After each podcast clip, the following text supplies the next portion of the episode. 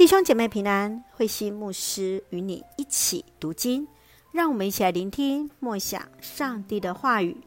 约翰福音十二章二十节到三十六节，人子被举起。约翰福音十二章二十节到三十六节是约翰独有的记载。在耶路撒冷礼拜中，有西亚人想拜访耶稣，耶稣用麦子落在土里。就将结出更多子粒，说明那愿意牺牲生命的，反而要保存生命，得到永生。他又论到自己的死，当自己从地上被举起的时候，就要吸引万人来归向主。让我们一起来看这段经文与默想，请我们一起来看十二章二十四节。我郑重地告诉你们，一粒麦子若不落在地里死了，仍旧是一粒；如果死了，就结出许多子粒来。耶稣预言自己的死将带来生命，如同一粒落在土里的麦子，看来是死了，却要结出许多子粒来。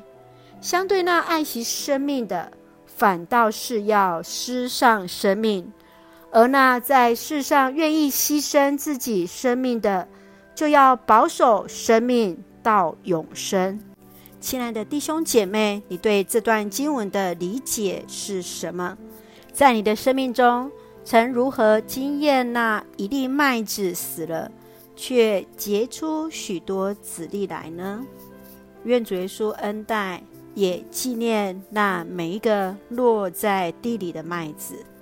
愿主纪念与赐福，让我们一起用十二章三十二节做我们的金句。我从地上被举起的时候，我要吸引万人来归主。是的，当主在地上被举起的时候，就吸引万人来归向主。一起用这段经文来祷告。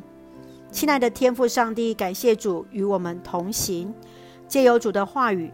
更深与主连结，求主帮助我们更加认识你。